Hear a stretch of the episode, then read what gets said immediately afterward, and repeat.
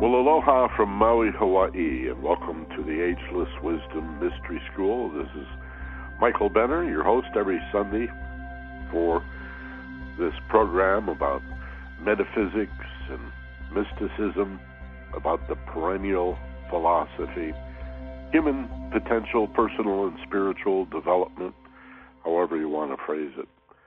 And uh, again, I'm I, I love doing this. We're in our third year of the mystery school, so actually, I think we're pretty close to beginning our fourth year. As I stop to think about it, we have about 150 programs in our archive that you can sort through. And if you're getting the newsletter, then uh, you know how to access all of that. It's always available. The links are always in the newsletter. If you're not getting the newsletter, it's easy to remedy. Just go to our uh, website, theagelesswisdom.com. After the W's in a, in a period, it's theagelesswisdom.com. And on the um, uh, splash page that you first land on, you'll see a button that says free newsletter. All I need is a name and an email address, and you'll begin to get the newsletter usually on Thursday or Friday with the link to the upcoming Sunday Mystery School in it. And uh, this week we're going to talk about the current events that are coming out of Egypt.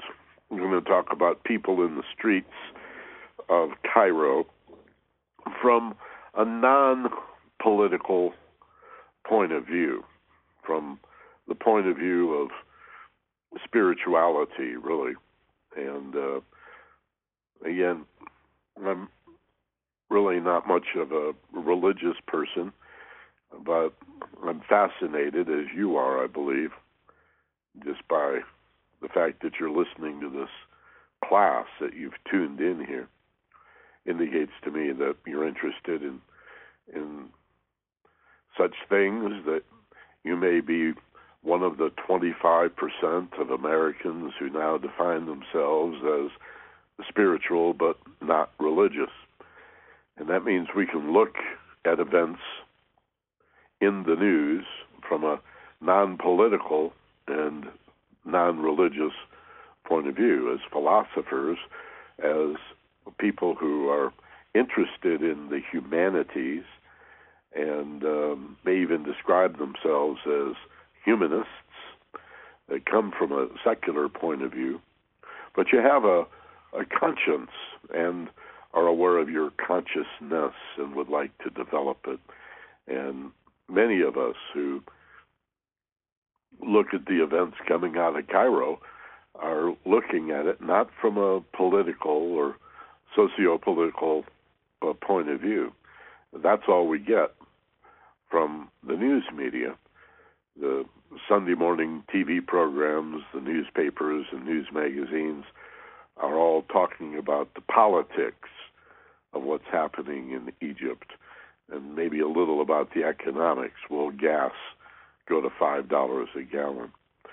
Um, by the way, if, if the gas prices do go up, and they probably will in the next few weeks, it'll have nothing to do directly with what's happening in Egypt. It's all rigged, as I'm sure you realize, by Wall Street.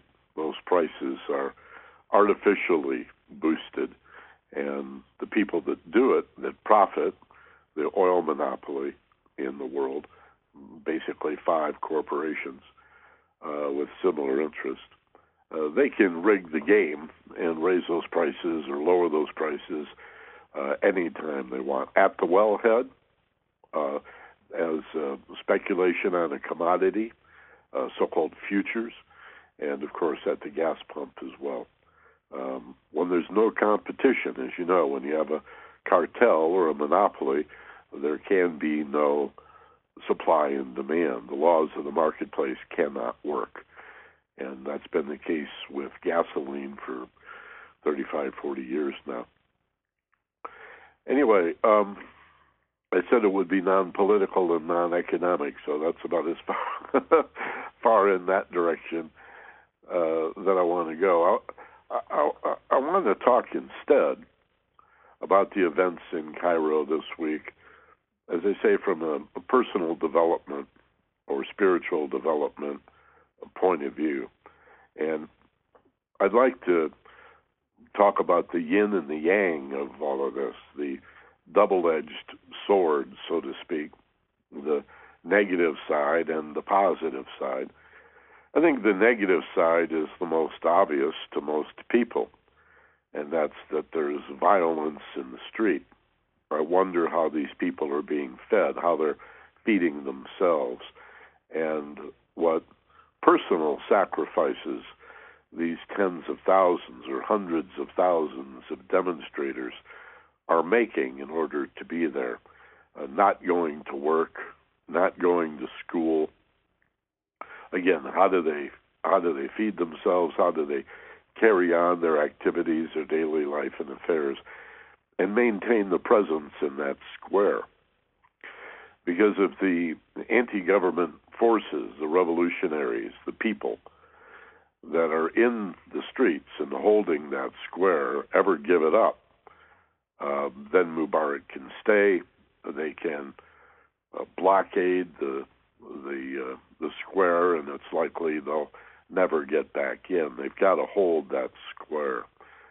It's almost like a military tactic in that regard. And of course, the specter of goons and thugs on horses, and my God, even camels. It looked so medieval. These are Mubarak's um, goon squads, his death squads, uh, coming in with whips and chains and beating these people. Makes you scratch your head and wonder what the impact is politically. Here I go again. I promised not to do this, but I got to touch on it. There are the political overtones. The the the weapons that are used are provided by the United States. Um, Jon Stewart pointed out on the Daily Show, I didn't hear anybody else talk about it. The tear gas canisters, canisters all say "Made in the USA" on them. Um, too bad they don't say "Made in China." Right? That's where most of our goods come from. But the one thing we still make in abundance is weapons. And the fact that the United States has always had a cozy relationship with dictators is something that needs to be explained um, to a lot of people, a lot of Americans, who are under the impression that the United States is always on the side of democracy. And it's not true. We have often overthrown democracy and installed uh, dictatorship.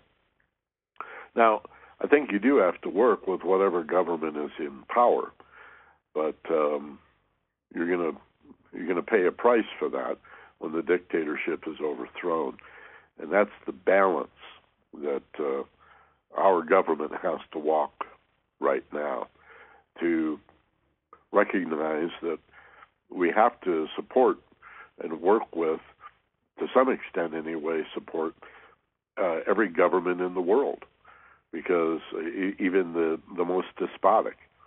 Uh, what we do not have to do, and what we have done, is make their suppression of the rights of their own people uh, easier for them to accomplish, and um, to reinforce or or support their worst activities.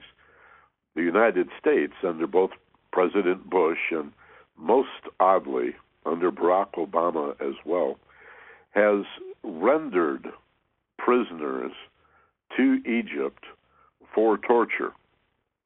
When George Bush says we don't torture, what he meant was we subcontract that out like everything we privatize.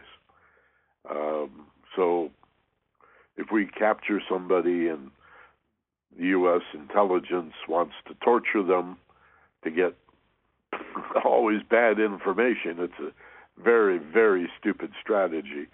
But it began under Bush, and for whatever reason, it continues under the Obama administration. Often Barack Obama behaves as if his family's being held hostage and maybe they are something to consider in a sense. Uh, so this rendering and this torture continues. We even have uh, a man who's an American citizen. Um, gosh, uh, his name escapes me. Bradley something, um, who is in the brig in uh, the United States in prison uh, with no charges, uh, in solitary confinement for suspicion of being involved in the WikiLeaks program. But because George Bush devastated the Constitution and threw away essentially the due process clause, the Obama administration can continue these policies where people are, even American citizens, imprisoned without charges being filed, locked away in a dungeon, no access to an attorney or any kind of legal counsel, in violation of 800 years of law, as well as the U.S. Constitution. That's still happening. This man has not been charged with anything. He's just locked away in a dungeon in the United States of America. Usually they're rendered to Egypt, where the Mubarak government tortures them for us. So, this three decade um, dictatorship of Hosni Mubarak is despotic and tyrannical, and each and every one of us should be identifying with the people in the square. Now, I said it's a double edged sword. The positive side is the hope and the optimism that we all feel. At least I hope you feel it. I hope you sense it. The enthusiasm. And, uh, well, I think maybe the best word is simply hope that Mubarak will leave and that things can get better. Um, I thought it was sort of funny that Mubarak said the other day that he wasn't going to leave because if he did, the country would turn into chaos. Well, it's already in chaos. sort of a stupid thing for him to say, but dictators are not often known for being intelligent and pithy. Um, so it's going to be unstable. It's going to be a mess. You have uh, the situation in uh, Tunisia, a similar situation in a much smaller country that inspired this, and some speculate that this could be, be the beginning of a, a kind of a revolution that sweeps across the entire region. But as we look at it today, I'd like to encourage you to go to your heart as well as your mind and allow your emotional and spiritual intelligence to empathize with the hopes and the dreams, with the aspirations of these people who simply want freedom and liberty. Uh, and they may get it. I think it was Bill Maher a couple of nights ago that said, wouldn't it be ironic if the whole region became democratic except for Iraq and Afghanistan, where we went in with a military invasion trying to install democracy with guns and bombs. When all you have to do is just stop supporting the dictators. The problem is the Fortune 500, the big corporations that rule the world, prefer dictatorships. They really like dictators. So you and I are rooting for the people in the town square. You need to know that American based multinational corporations are rooting for Mubarak and the goons on the camels and the horses. Uh, they love dictatorship. It's easy. They're easy to bribe. It's like the right wing in this country that is always pushing for decentralizing the the federal government, taking that apart and emphasizing states' rights. Um, this is that same hue and cry we heard from the South during the American Civil War. It's really not about slavery, it's about states' rights. Well, one thing I learned as a young journalist very quickly was the smaller the unit of government, the more corrupt it is. It's very easy to buy a vote in a city council or a county commission, uh, to bribe and to persuade, to corrupt the system. Gets a little more difficult in the state house, but it's still a lot easier than going to Washington, where it's most difficult. And so this desire to to break it down uh, to the smallest unit of government possible means it's easier to manipulate and control. Dictators are similar. Uh, a corporation that wants to control and and um, manage an area, uh, they're going to do much better with a dictator that they can easily bribe than a government that is truly democratic and representative of the interests of the people. So while you may sense that many Americans like you are supporting the people in the square of Cairo and, and the people in Tunisia and people everywhere in the world that would like some economic justice and a little bit of liberty and freedom, know that the special interests, these huge, monstrous monopolies, cartels, these big corporations, are working against you. Um, they may wave the American flag and claim to be patriotic and and present a front as if they're interested in freedom and democracy, but in fact they love dictatorship, military dictatorship, um, because it's easy to bribe and corrupt. Hold on one sec here. Get my coffee.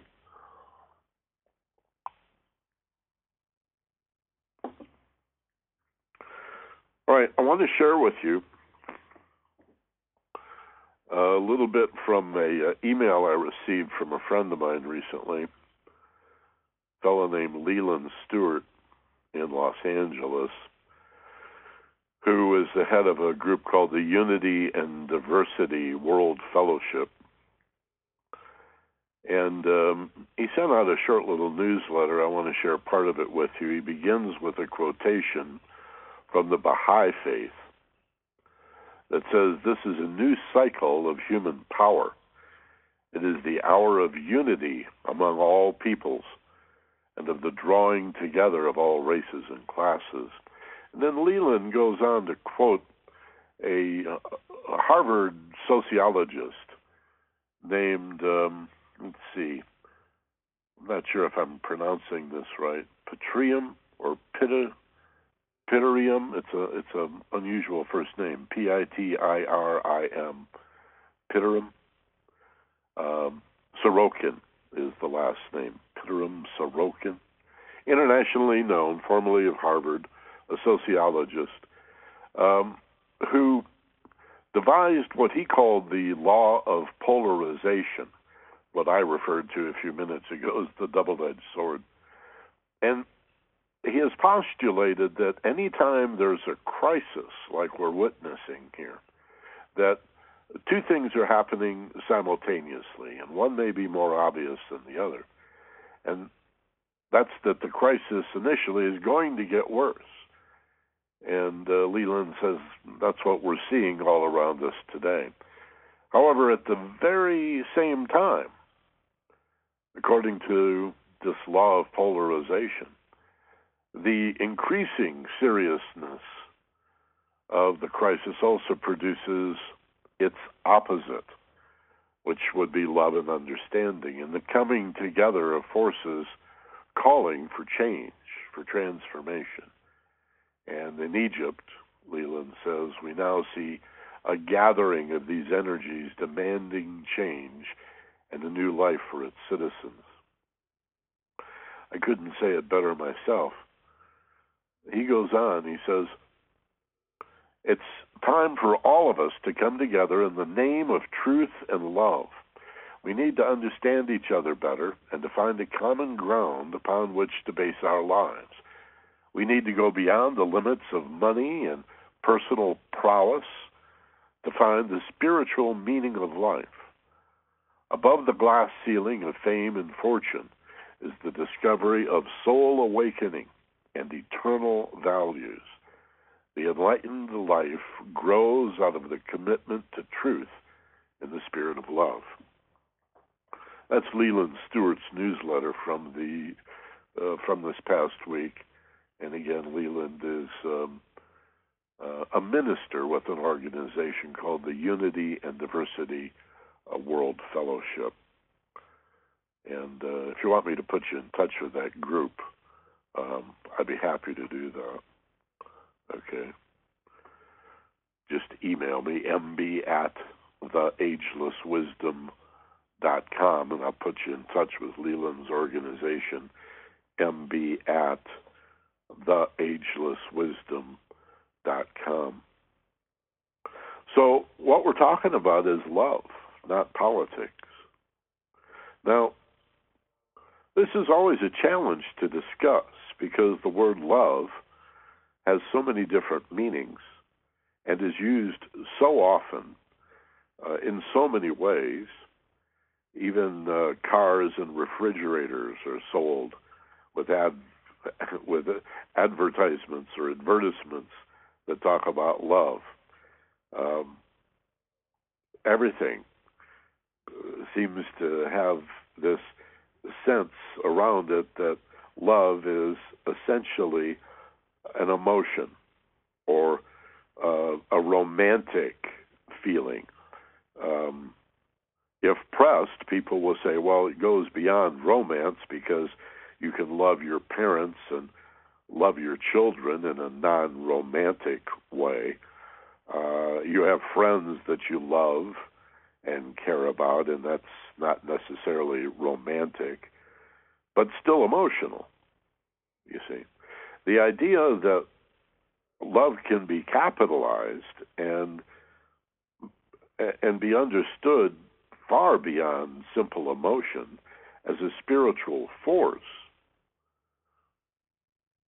is, is challenging to many people, and I think often seen only in a religious perspective where again it tends to be uh, somewhat crystallized or, dogmatized into a particular religion. I mean, I mean, all religions talk about love, but the more fundamental the religious perspective of an individual, the more likely they are to see their brand of love as different from and often superior to another religion's version of love. And of course, that's so ridiculously ironic because if love is anything beyond the emotion, it is harmony. If not unity itself, at least harmony. Right? Getting along. The, the the old Rodney King line, can't we just all get along? Yes, of course we can get along. If we work at it. So what's the problem? If we're going to talk about what's happening in Africa and the Middle East and the longing and the desire of people everywhere in the world to have some liberty, some control in their lives. If we're going to talk about love as consciousness, we need to examine what stands in the way. Now, I've already talked about the self interest and the economic interest of large corporations um, and the governments that act as a front for those large corporations of what's happened in the last 50 or 60 years economically. You know, in this country, the United States, a little over 100 years ago, or about 100 years ago, there was a big effort to bust the monopolies, to break up these trusts, and to bring into uh, our our federal laws a sense of regulation appropriate regulation to prevent the the unbridled greed of monopolies from creating these gross injustices and fostering and maintaining these gross economic, social, and political injustices. Well, starting in the Reagan era, all of that reversed, and we started going backwards. Uh, Reagan is the hero of big corporations and as well as the simple-minded, because he kept saying government is not the solution; government is the problem. This is probably um, at the center of what Ronald Reagan represents and stands for.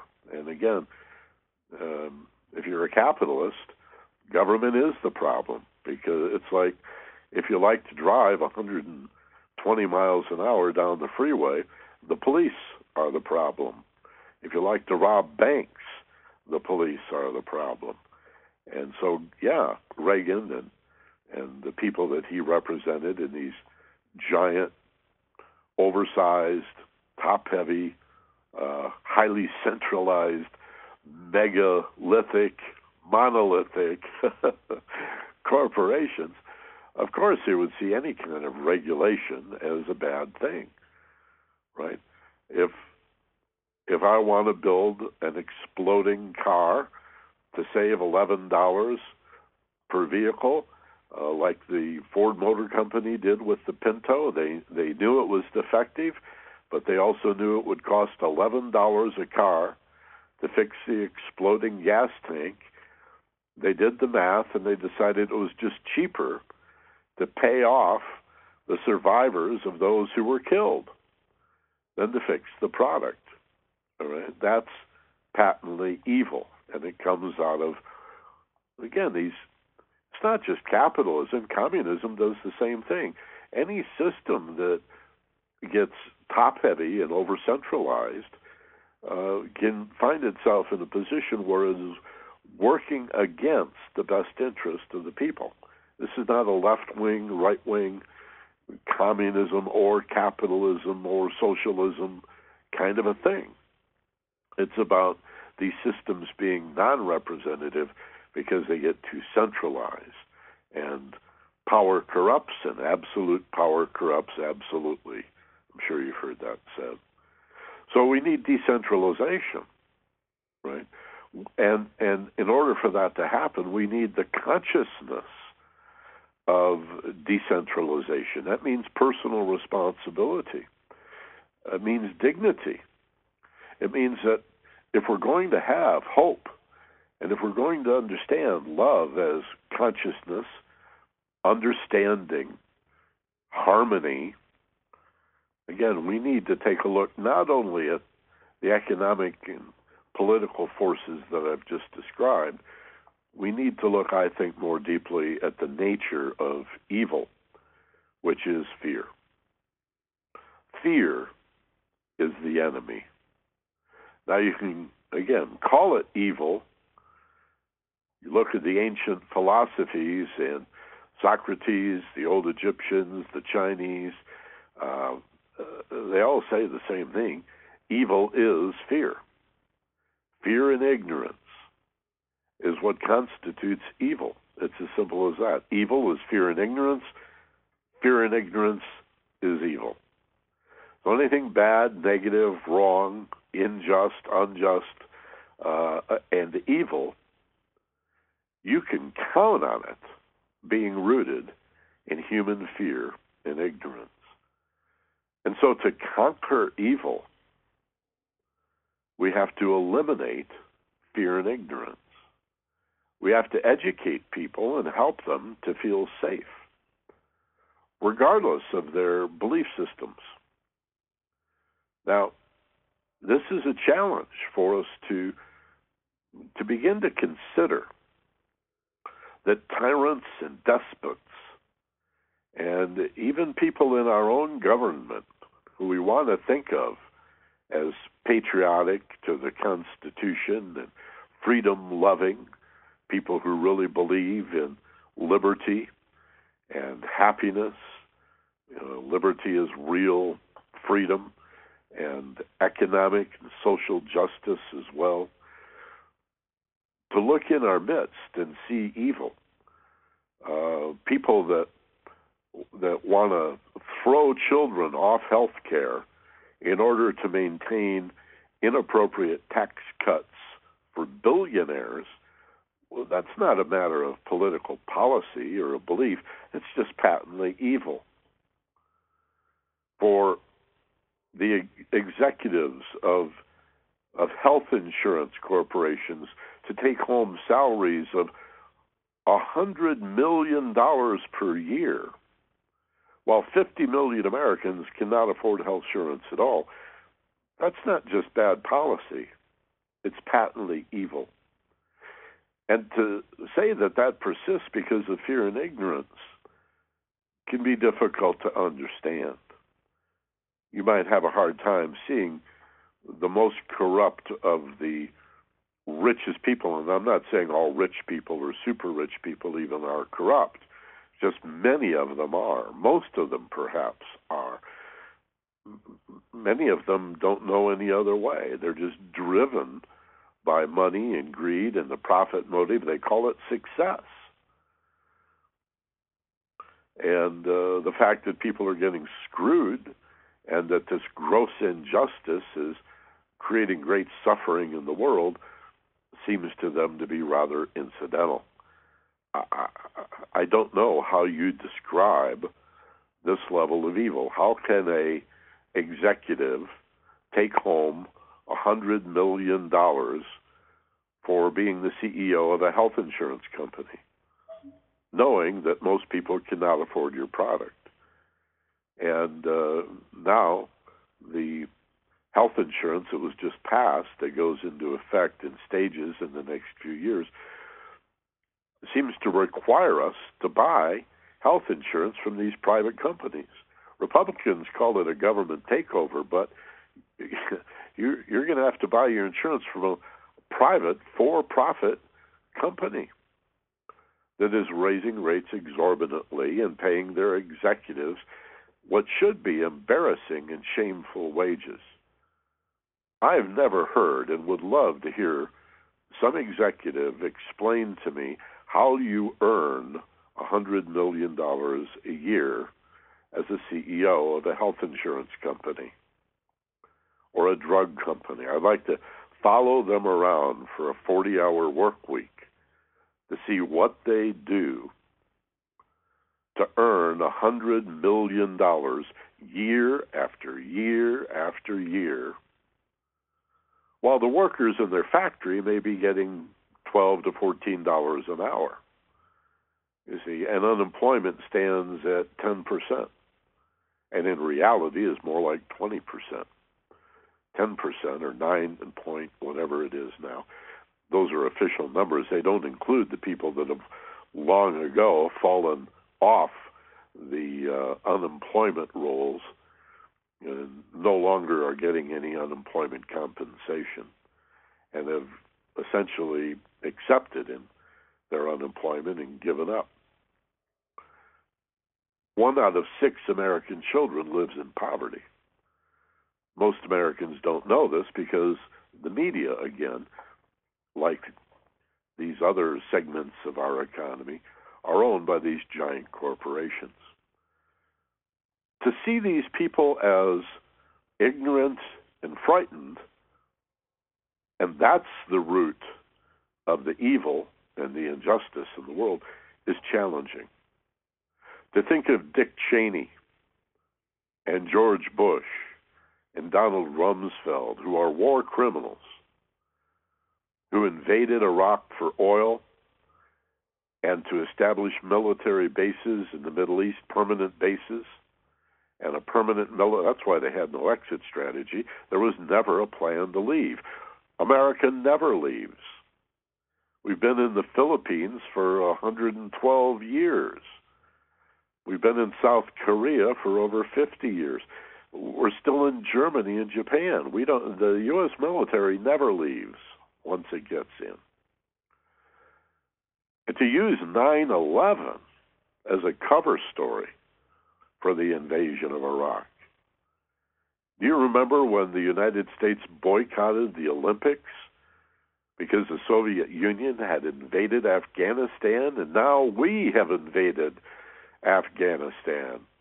It was a bad thing when the Soviet Union invaded Afghanistan, but it's a good thing when America invades Afghanistan. You know, there's there's this idea held forth that there are good wars and bad wars. There's good bombing and strafing and bad bombing and strafing. Right? There's good pirates and bad pirates. And it's not true. All evil, anything that is bad or wrong or unjust, is rooted in fear and ignorance. So we can take a non political view. We can be aware of the politics, we can be aware of the economics, but in a more fundamental and primary way, look at the events of the world, not from a socio political or economic, socioeconomic point of view, but rather from the point of view of what can I do to eliminate fear and ignorance.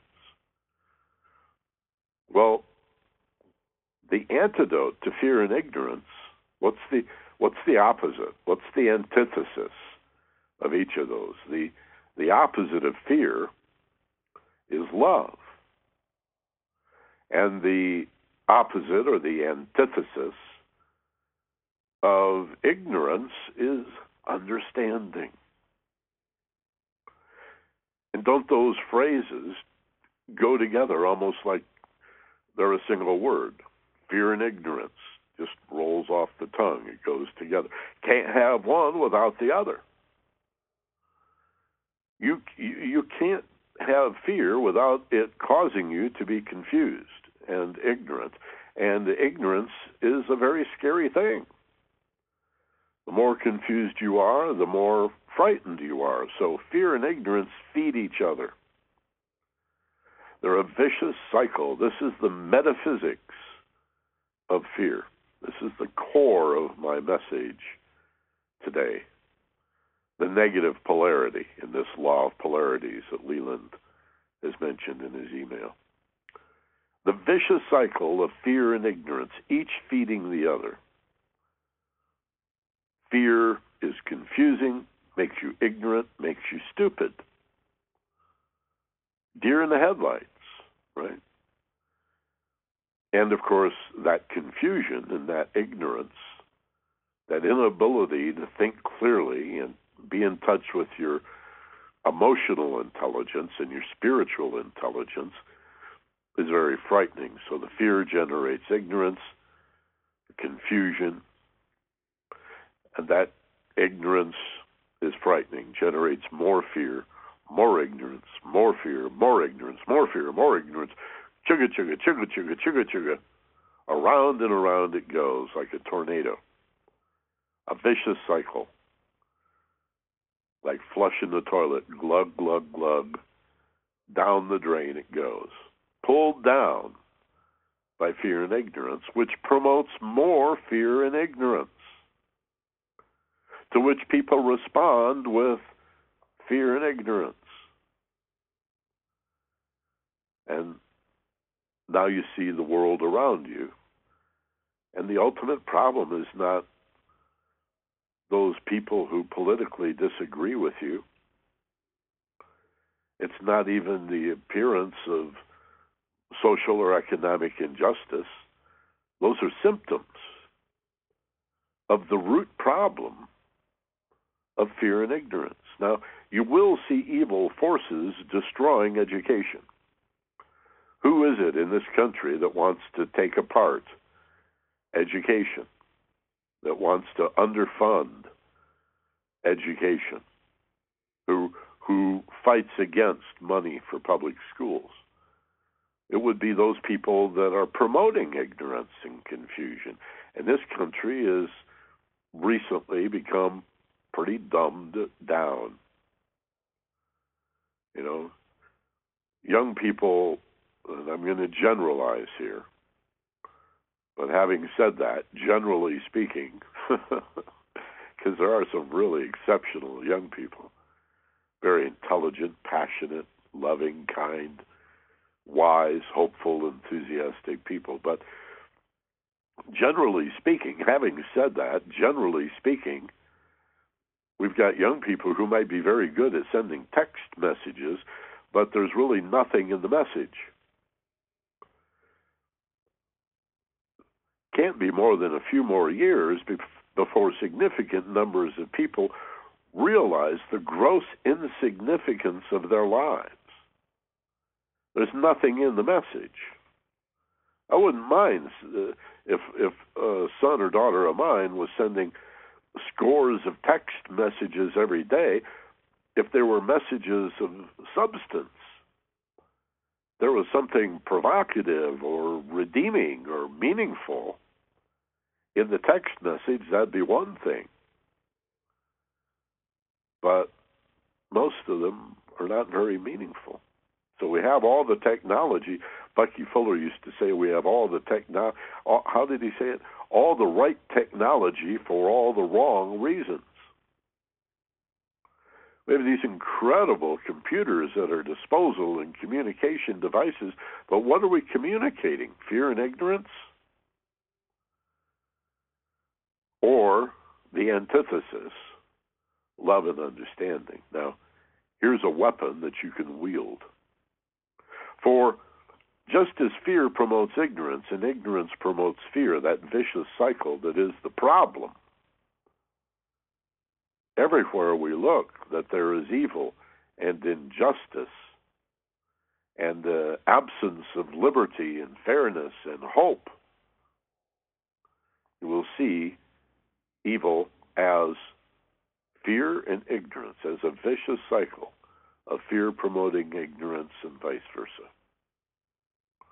Interestingly, according to this law of polarities, the antithesis, the other edge of the sword, so to speak, is the redeeming side. That's the love and the understanding. And these two aspects feed each other in an upward spiral called goodness.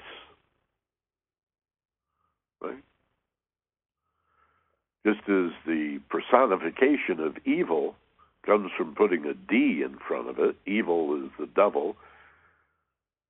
The personification of goodness has an O taken out, God. God and the devil are nothing but personified forms of good and evil. While I've defined evil as fear and ignorance, I'm now defining good as love and understanding. And that's a cycle too, only it's a upward spiral instead of a downward flush. instead of a vicious cycle taking you to ever worse conditions and circumstances, love and understanding is an upward spiral. But notice how each feeds the other. Love is a calm, relaxed, peaceful state of mind where you feel safe. That promotes understanding, awareness, insight, recognition, realization. Oh, I see. I get it. Ah. Which allows you to relax even more, to feel even more safe, and experience longer and deeper periods of inner peace which in turn promotes even greater understanding and insight. This is very powerful, and this is the antidote. Now, if evil is fear and ignorance, and good is love and understanding, how do we get from one to the other? What do we do? How can we support the liberation movements around the world? Regardless of the country, the circumstance, the situation, how do we go beyond emotional passion to find the spiritual dimensions of love, peace, understanding, and justice? Really, fairness for everybody.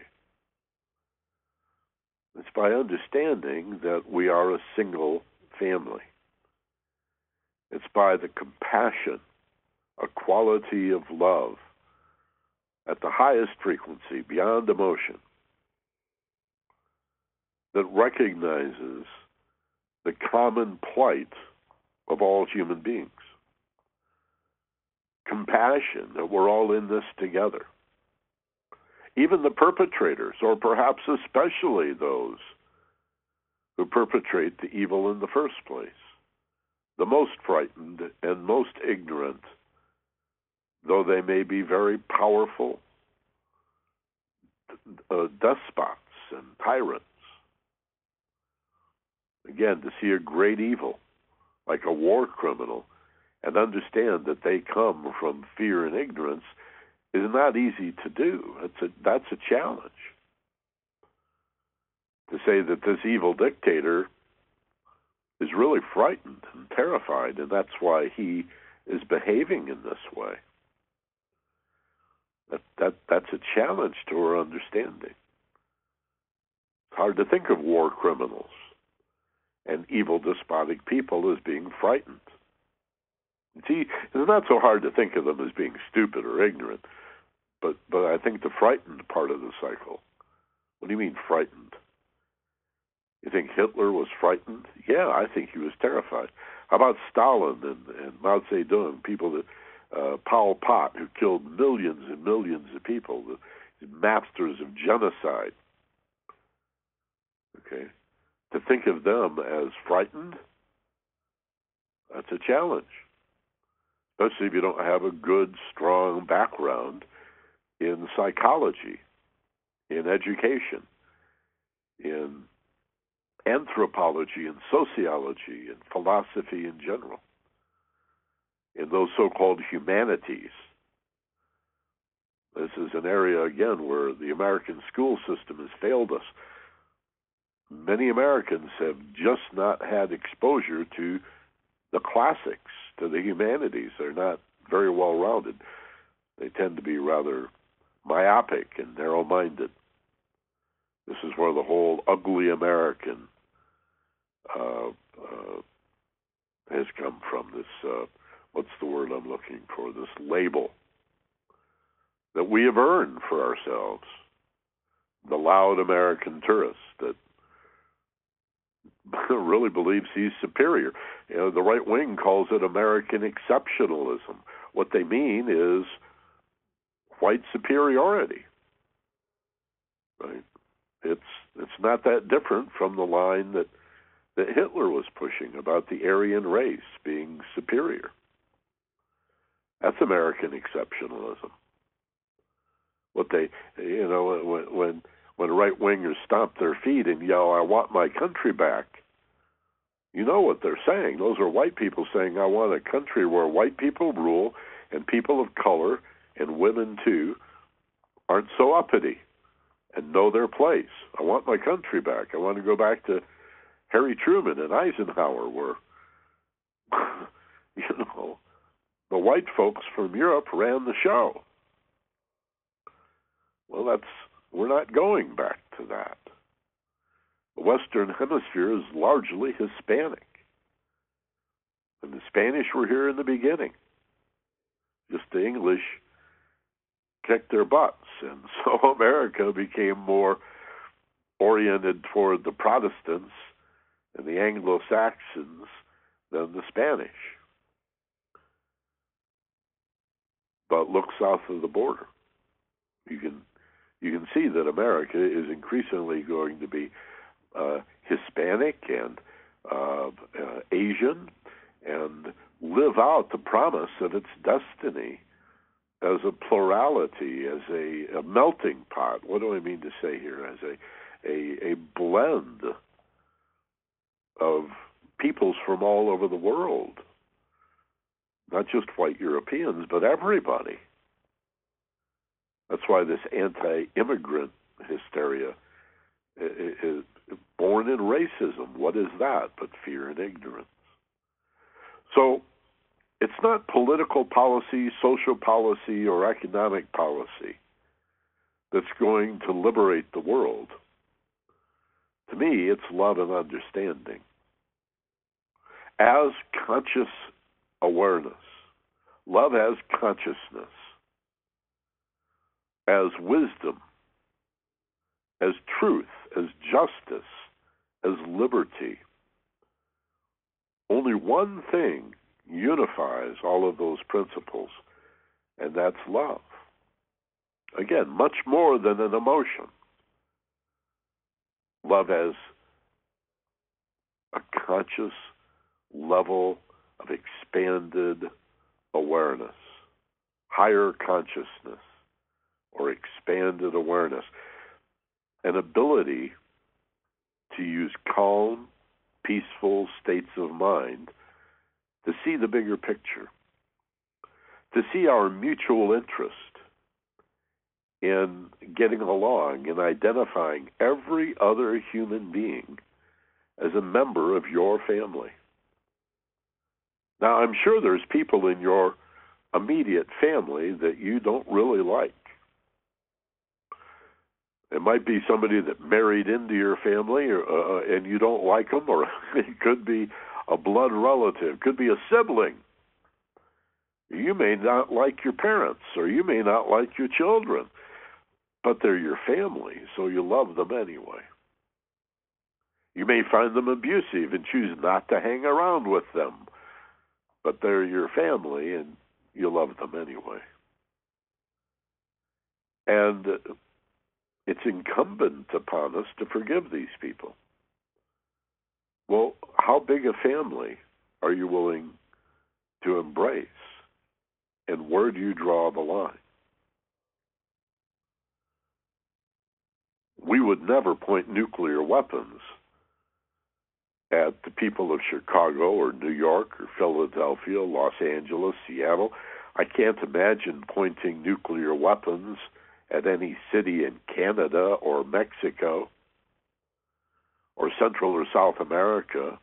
I can't imagine pointing nuclear weapons at Western Europe, but where there's people of color,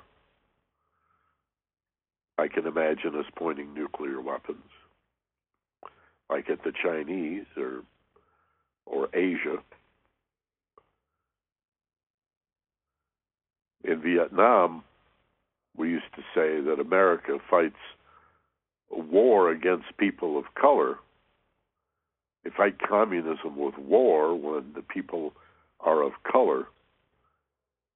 And in Eastern Europe, it fights communism when people are Caucasian with Radio Free America. You know, we used nuclear weapons on the Japanese, but not the Germans. I know people say, "Well, we didn't have nukes then." Yes, we did. We could have, we could have used nuclear weapons on Germany, but there's white people there. Racism comes from fear and ignorance, and a belief that there's somebody on this planet that's not us. That there's somebody on this planet called them. Can't you see the fear and the ignorance and the crazy belief that there is some human being on earth that's not us, but them? Do you see the irony in this? That that that justice comes from recognizing it's just us. so you have to play with the letters a little bit. The spelling doesn't exactly work out, but uh, it is somewhat ironic. Justice requires us to see that there's only us, just us, here.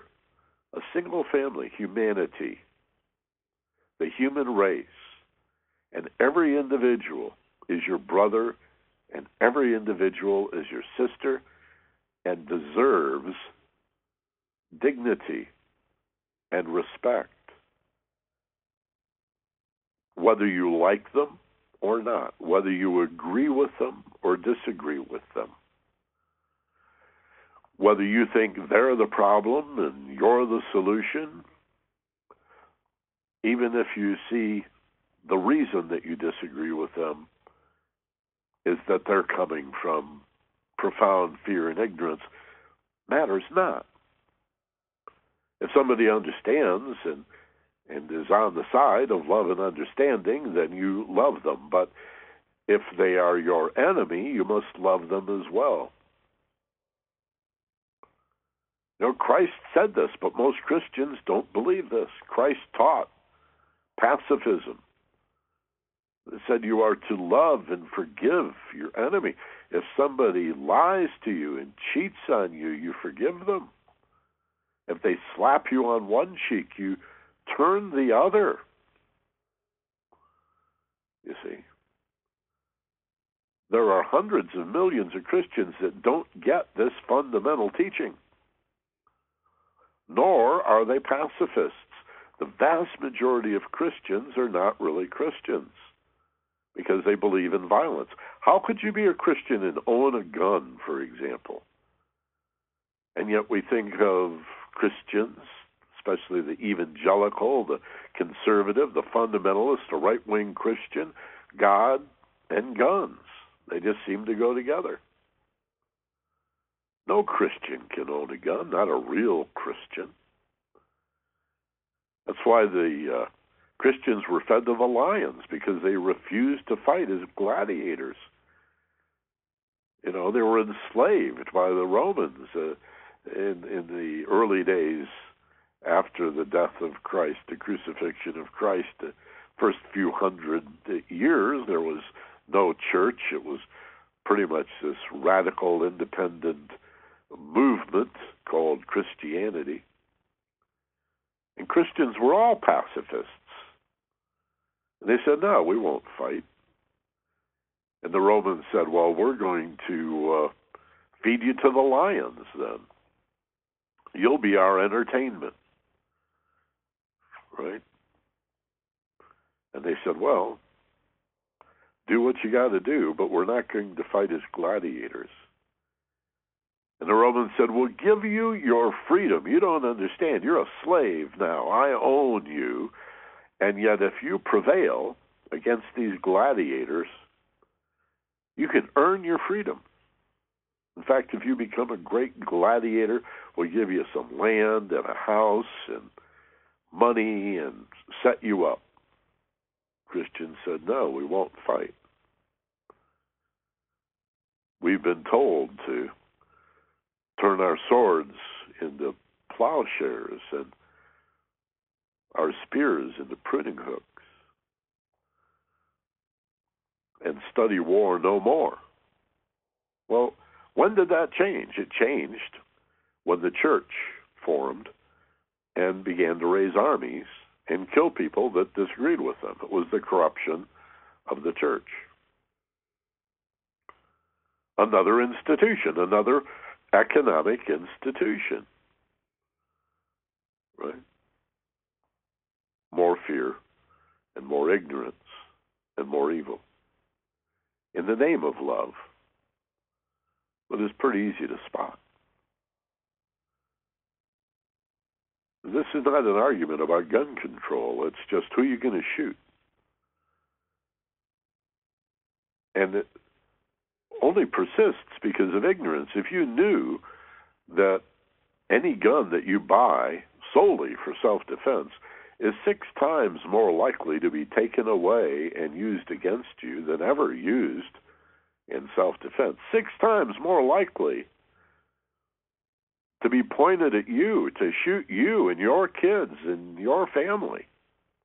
That gun that you bought to protect yourself, six times more likely to be stolen than used against someone else, if not you, than ever used in self defense. You would see that only ignorance and fear promotes violence. And the antidote is love and understanding. How do we promote love and understanding? Well, each promotes the other. You get smart, you educate yourself, you open your mind based on the premise that there is only one race of people, the human race. There is only one family on this earth, the human family. That every individual on this planet, no matter who they are what they do, No matter how despotic or evil they may seem to be, they deserve respect and dignity. They deserve your spiritual love. Even if you find them very threatening and abusive, you don't have to hang out with them. You don't even have to like them, but you do have to love them. And if that doesn't make sense to you, there's your confusion. There's your fear and ignorance. Got to come to understand that you can love people that you don't like. You can even love people that you fear and hate. You did a program a few weeks ago called The Power of Respect. And I talked about respecting your enemies. A lot of people, I got, you know, email and messages that said that well, indicated that a lot of people in, that listened to this had a, had a big problem with it. Well, it is a challenge. I admit, be the first to admit this is a challenge. Respect your enemies or love your enemies, or any time you promote the idea of return all negatives with positives. Always be gentle, kind, understanding. Lead with understanding. Lead with wisdom. Lead with as much intelligence and information as you can gather. And that promotes love, which promotes understanding, which brings about even more love and more understanding. And now you're a revolutionary. Now you are changing the world. Now you are supporting the people of Tunisia, Egypt, and the one in six American children that live in poverty without enough to eat, ignored by the news media in this country.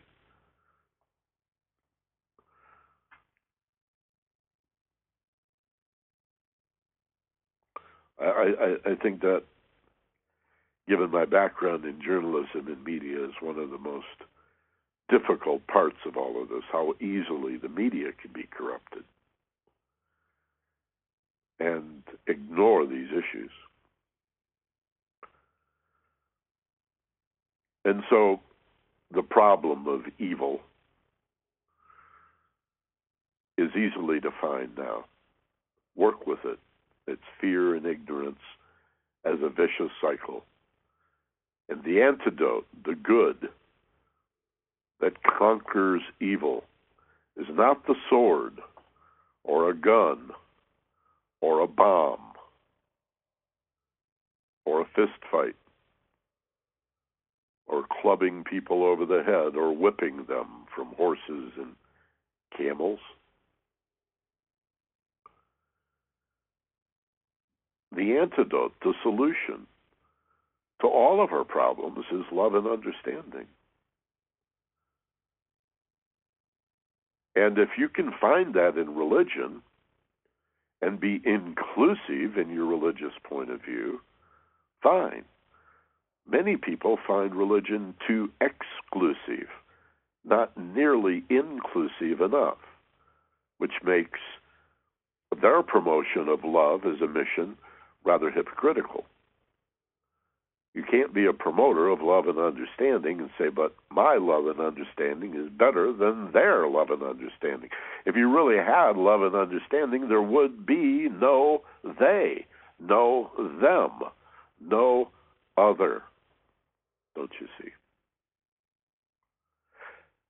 That's the big lie at the root of all of this that there's somebody here that's not you. Because you feel separated and alienated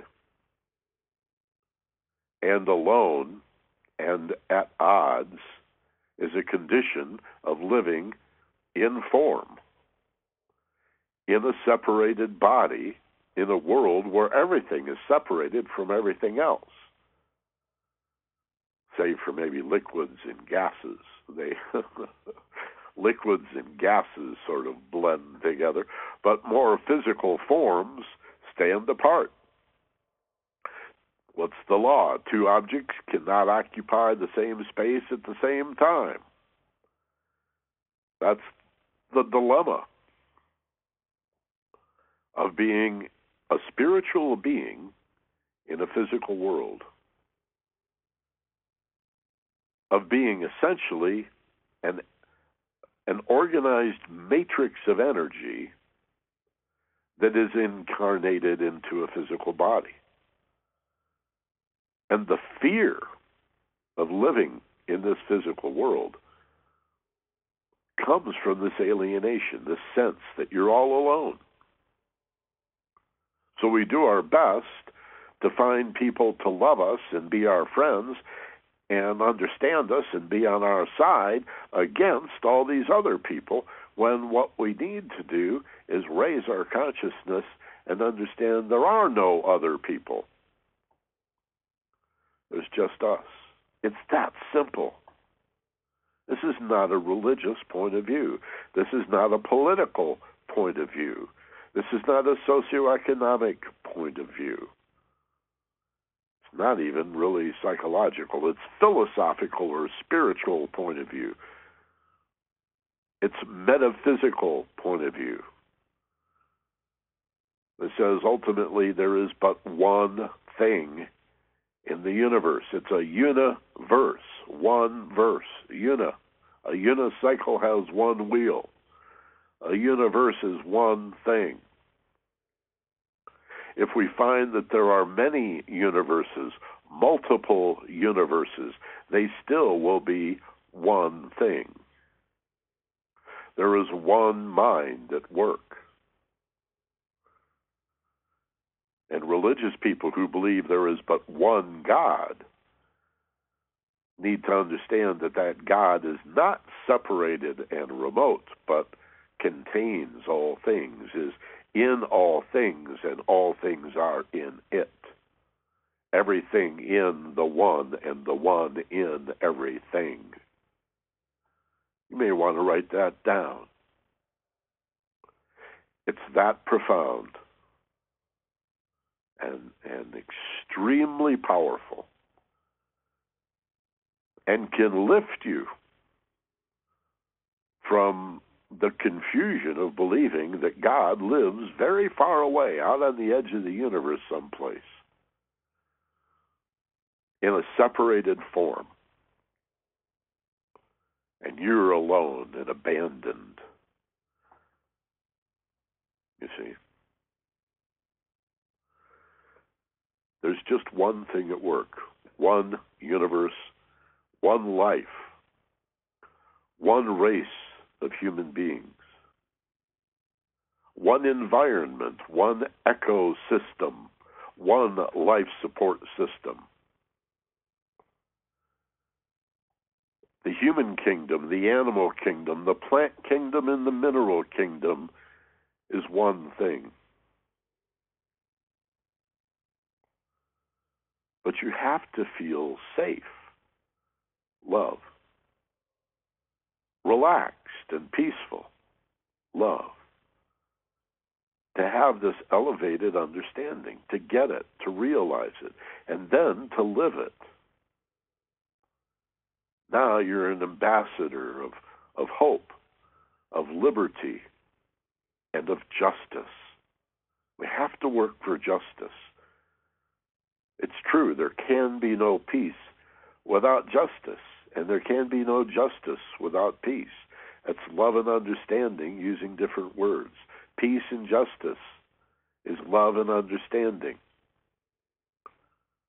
And they feed each other as well. You have to have peace to create justice and vice versa. No peace, no justice. Things have to be fair for everybody. And that's your business. Each of us has a stake in the quality of life that everybody else leads and wishes to lead. Again, the fundamentalist, especially the Christian fundamentalist, that talks about revelation and uh, and the end times. will be the first to admit that part of their doctrine is a belief that after this second coming of what? Jesus or of Christ consciousness. Right? After this coming of love and understanding, there will be peace on earth for a thousand years, which is the way the ancients would say forever. We may live long enough to see that. Hopefully, you'll be you'll be able to recognize it happening now. The living history of humanity awakening to the promise of real freedom. How, uh, whatever it appears to be on the surface, it's got to be rooted in love and the understanding that walks hand in hand. Love as consciousness, again, as as truth, as hope. That's what you do to change the world. Where do you do it? Do you have to get in an airplane now and fly to Cairo? Do you have to join the Peace Corps? Do you have to protest and picket and boycott and vote, uh, write letters? Do all those things. Do whatever you believe is going to make a difference. But mostly, I would say, look around you in your daily life and affairs for opportunities to be kind, generous, and compassionate. In your daily life and affairs, in your routine day, make it a conscious practice to respond to evil, to injustice, to fear, to negativity, to, to all of your problems with something positive. You know, somebody uh, honks their horn at you on the freeway and flashes the bird at you, gives you that middle finger salute. Resist that knee jerk reaction to respond in kind. Take a breath, relax, and smile and wave, or maybe it'd be better just to ignore them altogether. If a waitress brings you a bad meal, don't yell at her or him. They didn't cook it. They're exhausted, overworked, and underpaid. Don't take it out on them. They don't own the damn restaurant, and they didn't cook your food. Be nice to them. Empathize with them. Treat them like they're your husband or your wife, your parents or your kids. Treat every human being as if they are your spiritual brother and sister, and you will be changing the world and bringing meaning into your life.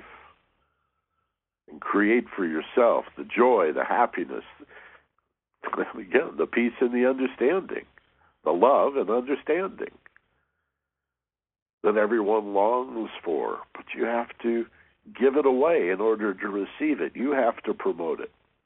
You have to be the initiate and initiate love and understanding in the world beyond politics and socioeconomics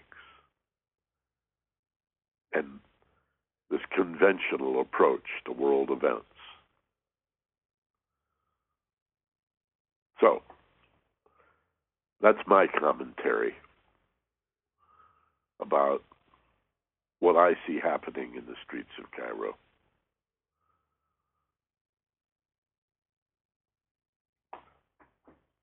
Let's see what you guys have to say about this. Again, you can comment or question either uh, by text online or if you're on the telephone or Skyping us. And uh, me get the right page over here. Got a half a dozen windows open on my computer. So if you're on the telephone and you have a question or a comment, press star two on the touch tone pad. That'll indicate that you'd like me to uh, come to you and unmute you. And of the callers we have on the line now, I don't see anybody that uh, wants to step forward in that way. So let's go to the text Q and A and see who we have with us. Folks just wanting to say hi. In La Habra, Carol Postel, often the first in line, always with us. I don't think Carol's missed one of these. Hello, Carol. Aloha. And thanks for being with us today. Mark Bachrock, a friend of mine in uh, Thousand Oaks. Nice to see Mark with us today. He says, Aloha. Thanks for the broadcast. Adrian and I are looking forward to hearing your insights into developments in Egypt and the world nearby. Thanks, Mark. Phil Jaffe in Canoga Park. He said, uh, You got a great one today. And uh, Phil's asking also about the interview I did with uh, Roy Tuckman on KPFK. I've posted that, and uh, if you get the podcast feed for this class, you will get in a day or two uh, podcasted to you on that same feed, the Ageless Wisdom Mystery School feed, the program, the 30 minute interview that uh, Roy and I did on KPFK about meditation and mindfulness. Gosh, it was fun just to hear Roy's voice again and to be on this program on KPFK. I worked there as a volunteer for over 14 years and missed the people. And uh, Roy was the first person from KPFK I ever met, uh, more than more than 25 years ago. So, uh, also, if you'd uh, if if if you don't get the podcast stream for this class, and yet would like to listen to the streaming audio, I have that posted on my website. So go to theagelesswisdom.com. Again, the THE is part of it. Theagelesswisdom.com. Click on home page to go inside, and then click on web teleconference and you'll see the archive of all of these programs. And near the top, because they're organized by date, you'll see Roy Tuckman interview. It's only 30 minutes. So thanks for reminding me about that, Phil.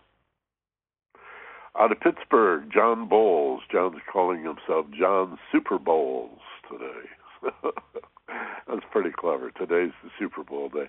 Do you know I have never in my life watched a Super Bowl game. I was a senior in high school 45 years ago when the first Super Bowl came on TV. And I've never watched a Super Bowl. I, I have absolutely no interest. I used to love Super Bowl Sunday because I'd go out and do things like nothing's going on. It's a great it's a great time to go to the go to the store or go shopping because everything is so dead. So I know I'm the odd one. I, I'm the strange one for not being excited. I don't even know who's playing. I, you know, a bunch of overgrown men on steroids banging into each other. I, I, I it's just not doesn't float my boat. Um, that, my fault. Forgive me. Uh, I just don't get it. Anyway, he says, uh, "Hey, Michael, looking forward to seeing you guys next week." Yeah, John's coming to our Maui retreat. And uh, Phil, let's see, we already said hi to Phil Jaffe in uh, Canoga Park. And Bruce Chambers in Brookings, Oregon is with us again this week. Hi, Bruce. He says, Aloha, Michael. Wanted to point out the irony of how we're now beginning to hear about a similar protest activity in Iraq and it'll be interesting to witness how our government will will, will respond to this dilemma of protest against the so-called quote democracy of our making, uh, which of course is not democratic at all. Yeah. Again, the United States has a long history of opposing democracy and installing dictatorship. Guatemala, 1954, we overthrew a democratically elected government and installed a dictatorship. Chile in 1973, Nixon and Kissinger overthrowing a democratically elected government, a popular government of Salvador Allende and installing a, a, a despot, Augusto Pinochet, or Pinochet, a war criminal by all accounts, supported by the Nixon administration and later Ford and Bush and Reagan. Yeah, we, you know, Nicaragua, democratically elected government, democracy, overthrew it with death squads. El Salvador, we uh, go all around the world. You know, nobody talks about the fact that it was the American CIA that installed Saddam Hussein in the first place. Not supposed to talk about that in this country. Lorelei in Tucson says hello. She says, "Thank goodness for replays." Apparently, she got part of the class today and had to run. In Arcadia, Judy Kraft, who's also coming to our retreat this week, this this next week, February 13th through the 18th, she says, "Aloha, hello, Michael." I was taught in my metaphysical studies that love and understanding is the answer to all of life's challenges. Yep, that's what I'm saying. She says, easier said than done. Well, yes, indeed. I, I have to agree with that. You know, I think uh, between love and understanding, love is really the hard part. If, we can get a, a a foot in the door with understanding, educate ourselves, practice compassion and empathy, then the love part begins to open, which promotes more understanding. And where where do we jump into this wonderful upward spiral of love and understanding? You know, I, I used to say there were two tracks to love and understanding, and like a railroad has two tracks, they both begin with R. It's relaxation and responsibility. How do we promote love and understanding? Relaxation, meditation, contemplation, introspection, reflection. That's the relaxation track. And personal responsibility. Responsibility. you're not responsible for what happens to you, perhaps. Oh, you may have contributed to it. You might have set yourself up for it. You might have caused it. But you're always responsible for what you do with it. Responsible, don't you see? Stop trying to control what's happening to you and instead manage what you do with it. Seems so simple yet it's it's uh, sometimes hard to remember, and a pinch can be hard to remember. Out of San Francisco, Scott says, "Thank you. I've been listening to podcasts every day for a month. Your influence allows me to see events in Cairo." As they are, fear was immediately evident when the violence started. Thanks. More for me in the future. Thank you, Scott. Our friend uh, and neighbor is returning to Maui this afternoon from San Francisco, one of the great cities of the world. San Francisco, California. I envy you. I live in Hawaii, and I and I envy you being in San Francisco. What a wonderful city! I love it. One of the great cities of the world again. Robert in Irvine is with us this morning. Hi, Robert. Haven't seen you here in a while. Glad that uh, Glad you're back. He said, I was watching a PBS special on Buddhism yesterday, and they mentioned how Buddha identified three poisons which lead to evil. And they are greed as desire, hate as fear, and ignorance. So there you go. They've got uh, fear and ignorance and then greed added in, which in Buddhism is a synonym for desire. You know, the Four Noble Truths at the I guess nothing is more primary to Buddhism than the Four Noble Truths. They are simply that number one, life is suffering. Everybody gets sick. Everybody ages. Everybody dies. Everything that you acquire, you will lose I need to say that more carefully. Everything physical and material you acquire, you will lose. And if you can't take all of that stuff with you, what can you take with you? Love and understanding, consciousness you take with you, your memories, your experience, lessons learned. So if that's what we can take with us, why not focus on that? And the second noble truth is that we set ourselves up for suffering through our desires. Now, that doesn't mean our desire for love and understanding or our desire to develop ourselves spiritually. That's more of an aspiration than a desire. Desire refers to material goods, stuff, money, or status, prestige, leverage over other people, materialistic uh, power. So the first two noble truths are life is suffering, and number two, we create it through our desires, our need for things to be other than they truly are, our refusal to accept life as it is, materially. And then three and four, well, three is stop it, basically. Learn to accept as a place to begin. Westerners, especially, have a problem with acceptance because it sounds like throw in the towel and give up. No, acceptance is get real. This is where you are. Begin here. begin now to change your life, to respond differently, and uh, let go of those desires, all those materialistic needs. We look, we got bills to pay. I understand the need for income, but we're talking about the excesses of materialism, uh, conspicuous consumption, uh, keeping up with the Joneses, uh, that kind of stuff. Shopaholic, right? Addicted to shopping and debt and spending.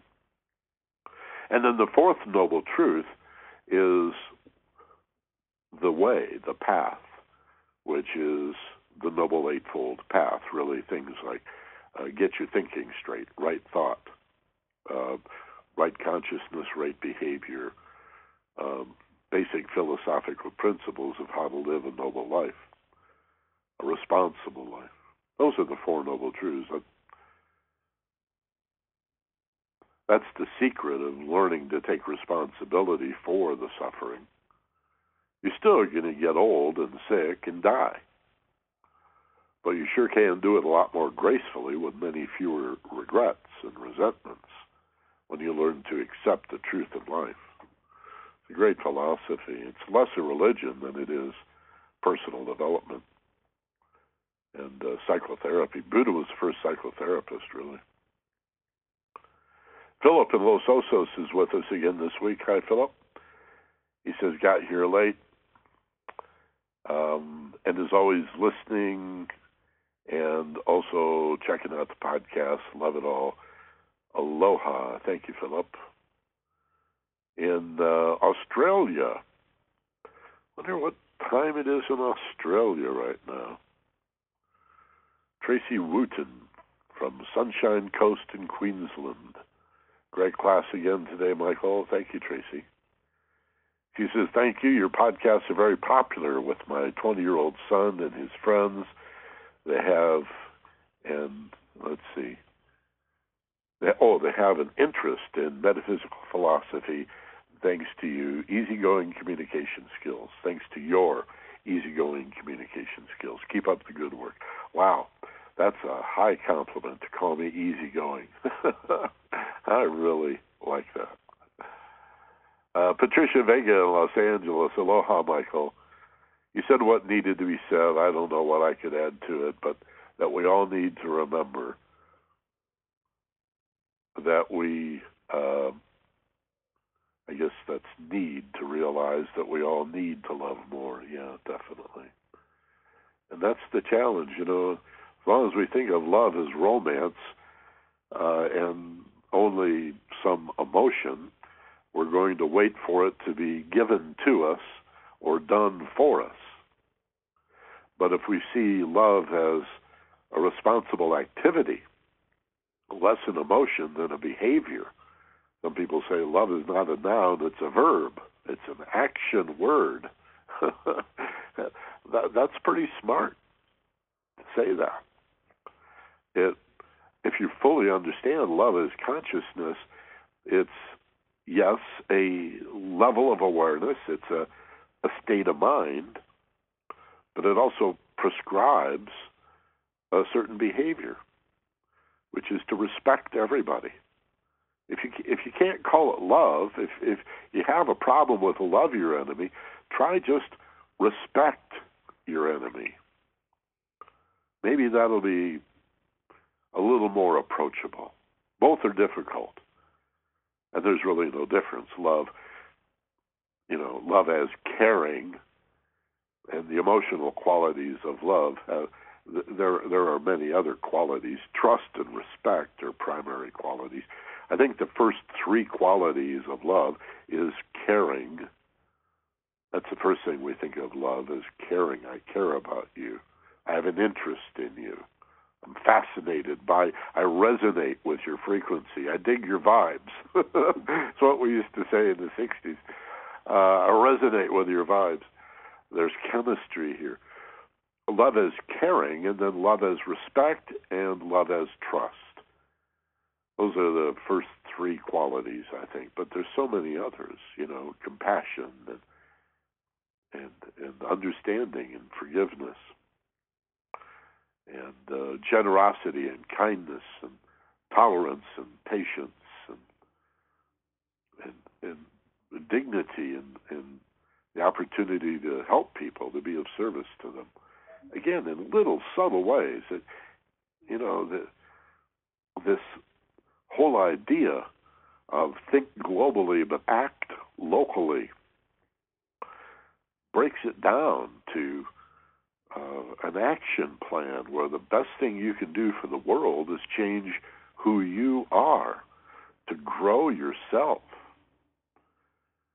is to make a major contribution to the world. And then as part of that self growth you change the way you treat people. Not just the people you gather around you because you have emotional love for them but everybody, the people that treat you badly, the people who you don't like, the people who don't like you. If it's abusive, you can avoid them, but you still have to love them. What does that mean? It really begins, as I hope I'm not repeating myself too much, begins loving your enemy with just the understanding that even if they're abusive and maybe even dangerous and you need to avoid them, you still love them. You still understand that spiritually they're part of this one thing, this one life, this one environment, ecosystem, this one life support system, this family of men. So, checking the telephones again, I still don't see any hands raised. So let's do our guided imagery and. Um, We'll get you out of here in about uh, eight or ten minutes. Close your eyes. This is a good time for you. Get nice and comfortable. Do a few shoulder shrugs and some head rolls and just sort of shake out that stress and that tension. Sit back. Think of yourself as being nicely aligned. Imagine yourself as a path of least resistance as you become more and more relaxed, as you feel in your body muscles unwinding, feel the letting go.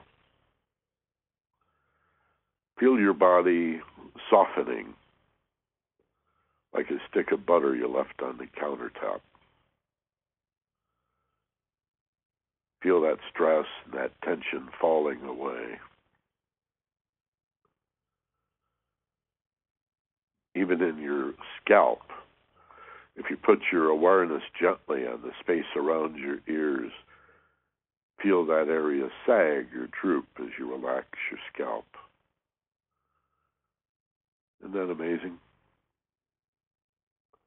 how much stress and tension we carry between the skull and the skin over it. That cap of muscle you can feel relaxing as your ears droop a little. Relax your tongue even and allow it to just float. With a little imagination, you could relax the gums around your teeth. And the feeling you're making all of this up is exactly right.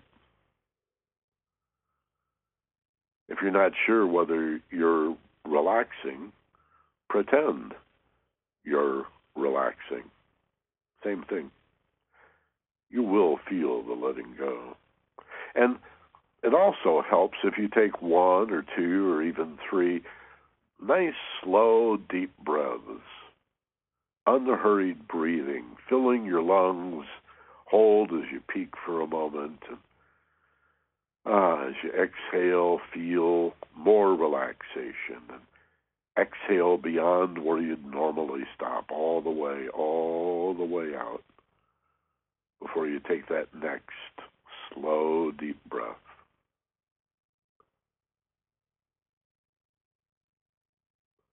And then allow your breathing to return to its natural rhythm, letting your body breathe itself.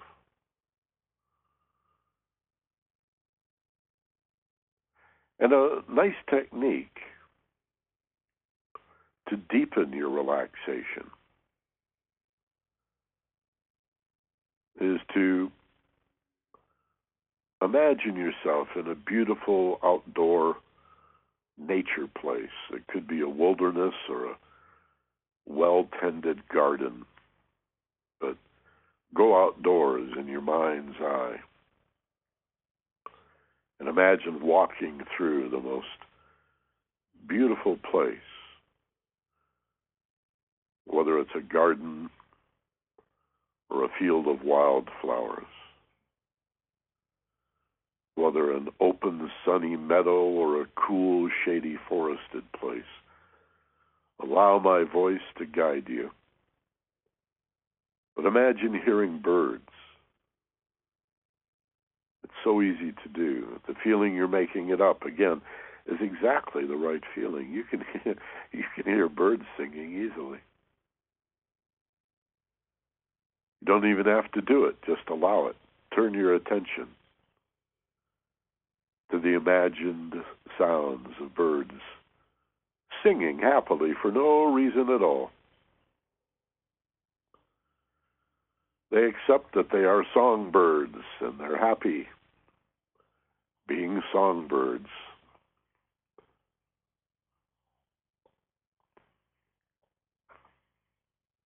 And perhaps you can even imagine hearing the wind in the tops of the tallest trees. Or if you're out in the sunshine, you can feel the gentle warmth of the sun on your face and your arms. And it's not too hot. You're dreaming this up, so imagine that the sunlight is just perfect, just warm enough. And wherever you happen to be, you find this one particular place to sit down. On the ground, maybe a shady patch beneath a big tree. Or, if you wish, out in the middle of that sunny meadow full of wildflowers. Or in a cool, shady spot in a forest or a glen, maybe beside a little stream or a pond. And feel yourself supported by the earth, rooted Imagine being rooted into the earth, grounded or plugged in like like a tree or a bush or a flower. And at the same time, you're rooted or grounded into the earth. Imagine yourself at the very top of your head, at the so called crown, open and receptive. Receptive to a gentle precipitation, a downward impress of love as consciousness, as awareness, as insight and understanding. A gentle rain. If you've ever been in an actual rainfall that was so gentle that you didn't even care about going inside or getting out of the rain. It was just so wonderfully gentle.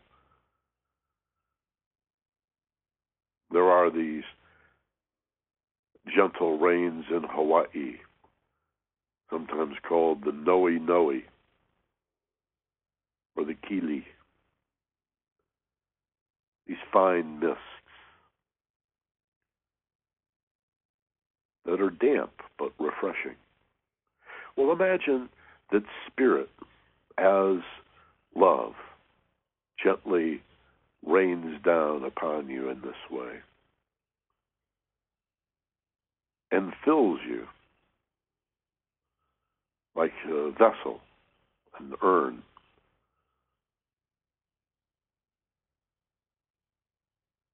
Fills you with spiritual love as understanding and awareness of your connection to all things. And you are increasingly aware that you, in spite of appearances, are not separate from anything. That in spite of appearances, you are connected to everything. This is the result of all seemingly separated things coming from a single source. There may be many types of tables in the world coffee tables, end tables, dining room tables, desks, but they're all tables. There's hundreds of thousands, tens of thousands of no doubt, different kinds of chairs in the world but they're all chairs. And chairs and tables together are furniture, all part of one thing. As you gently pull back and zoom out, one of the primary qualities of understanding brought about in a loving and peaceful meditation is this overview as you pull back or zoom out a little bit. An elevated perspective that allows you to see the connections where before you had seen separation and conflict. And so you begin to see not only connection, but harmony and even unity where most people see conflict and adversity. And you begin to understand that all seemingly separated things stem from a single source and are part of one thing, one life, one experience. And this is the wisdom of the ages. This is higher consciousness. This is expanded awareness. And when we turn our attention to humanity, we are one family. A human kingdom that relies upon the animal kingdom, which relies upon the plant kingdom, which relies upon the mineral kingdom in one life, support system, one life one thing. The totality, inclusive of all things, nothing outside of it, nothing exclusive. exclusivity is an appearance and ultimately a lie. The truth is always inclusive. It's diverse. It's even unique in that all of these forms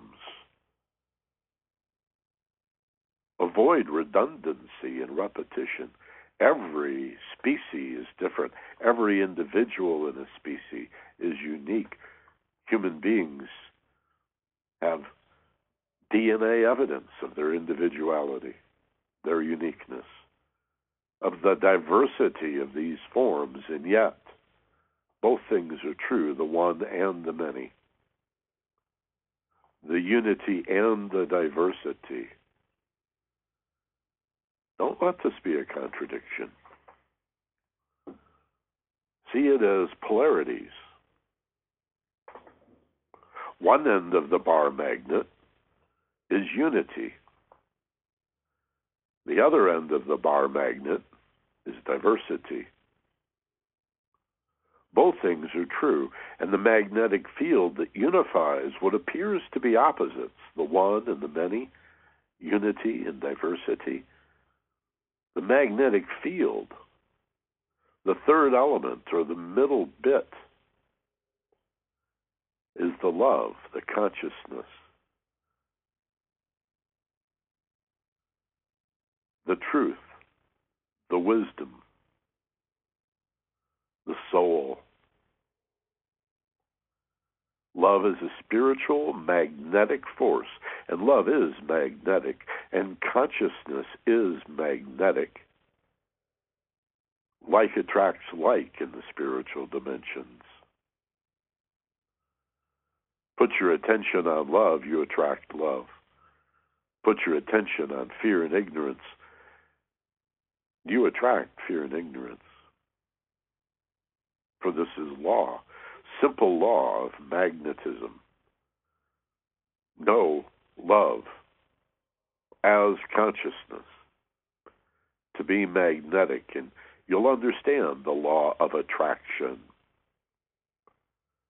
That like attracts like, that you go where you look, you get what you expect, you reap what you sow and that you must give in order to receive. The very thing you wish to receive, you must first give away. A little complicated, but it's not that hard. So go back to the polarities of this bar magnet and see unity and diversity as the two ends.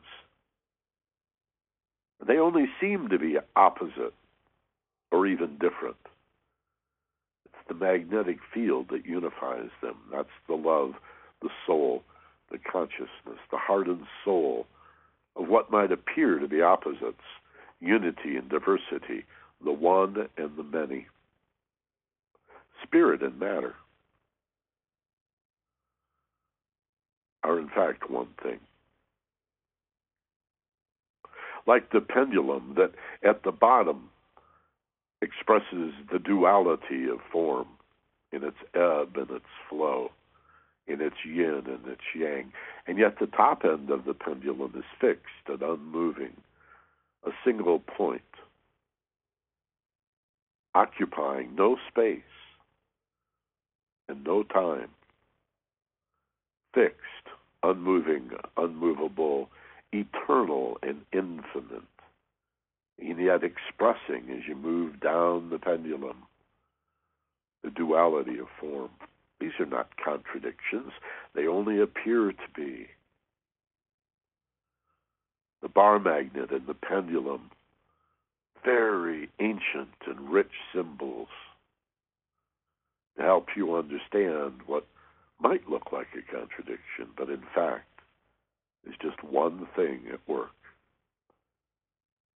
spirit reflected in form.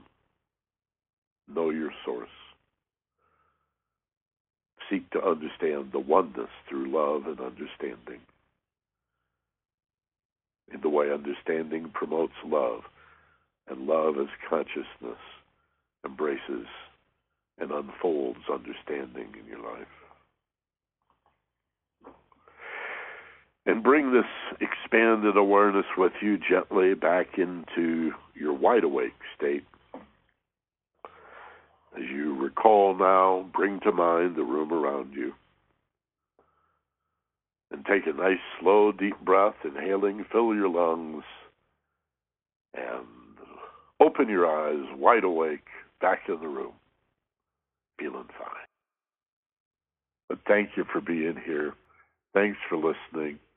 Watch for the newsletter every week. Usually comes out on Thursday or Friday. Forward the newsletter to your friends.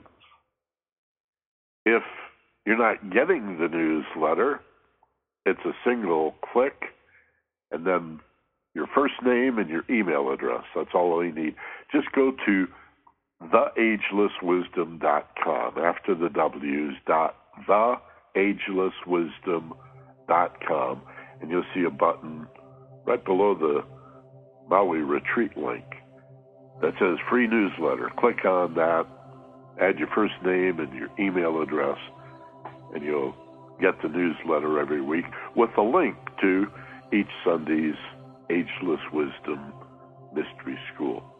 And those of you who are subscribers to the premium audio at focusedpassion.com, you'll find out what the upcoming program is in uh, in the following week for you guys as well. And as always, thank you, mahalo. Appreciate you being here. Have a wonderful week. Be gentle, love life, and take care of each other. This is Michael Benner. See you next week. Aloha.